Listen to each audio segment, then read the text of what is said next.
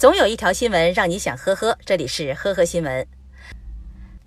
泰国中部暖武里府一名五十二岁的女地主，在二零一六年的时候，以数亿泰铢卖掉了当地地铁紫色线附近的土地，结果被诈骗集团盯上。对方接近她，谎称有一名女医生在爆炸事件中丧生，而另一名女士正是女医生十亿泰铢（约合二点一亿元人民币）遗产的唯一继承人。这位女士手上的资金不够办理遗产转移等手续，希望女地主能先借一点钱。如果遗产顺利转移成功，事后将回馈三亿泰铢（约合人民币六千三百三十五万元）的报酬。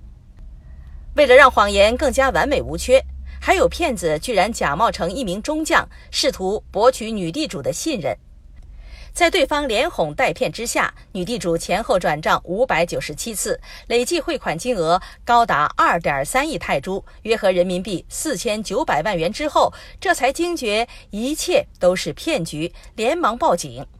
四名诈骗成员被捕后表示，已经把骗来的钱拿去买房、买车和买土地了。目前，警方正在追查剩余的赃款。三月三十号下午，长沙的洋洋收到公司通知，一名同事结婚领证，晚上所有员工必须去聚餐。洋洋给同事转了两百元，没去参加聚会。第二天却得知自己被开除了。四月一号，洋洋到公司上班，负责人熊经理对他说：“到一个地方要讲一个地方的规矩。”据悉，洋洋入职七个月，仍未签劳动合同。二零一八年九月十八号凌晨两点多，一个醉酒男子将残疾人于海义所在的足疗店大门砸开，强行入室行凶。双方厮打过程中，于海义持水果刀将醉酒男子捅伤。意识到自己捅伤人的于海义，马上拿来店里的白布为男子包扎伤口，并且拨打幺二零急救电话，将男子送往抚顺矿务局总医院。最终，男子不治身亡。于海义的代理律师告诉记者，足疗店里的监控录像将这一短短一分多钟的案发过程记录了下来，已经被警方取走调查。日前，抚顺市人民检察院以于海义涉嫌故意伤害罪起诉至抚顺市中级人民法院。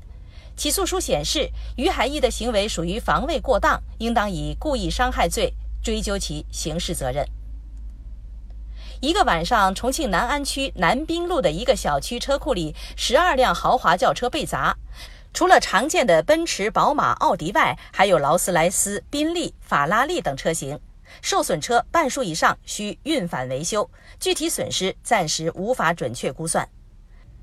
现场勘查后，民警发现被砸车辆内的财物并无丢失，嫌疑人的目标并不是求财。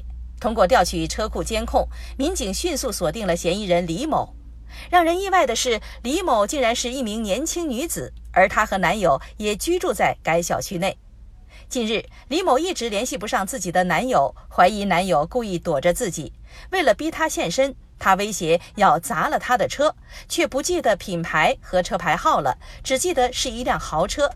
一气之下，他把所有豪车砸了个遍。当知道自己将受到法律的惩罚时，他才流下了悔恨的泪水。感谢收听今天的呵呵新闻，明天再见。本节目由喜马拉雅和封面新闻联合播出。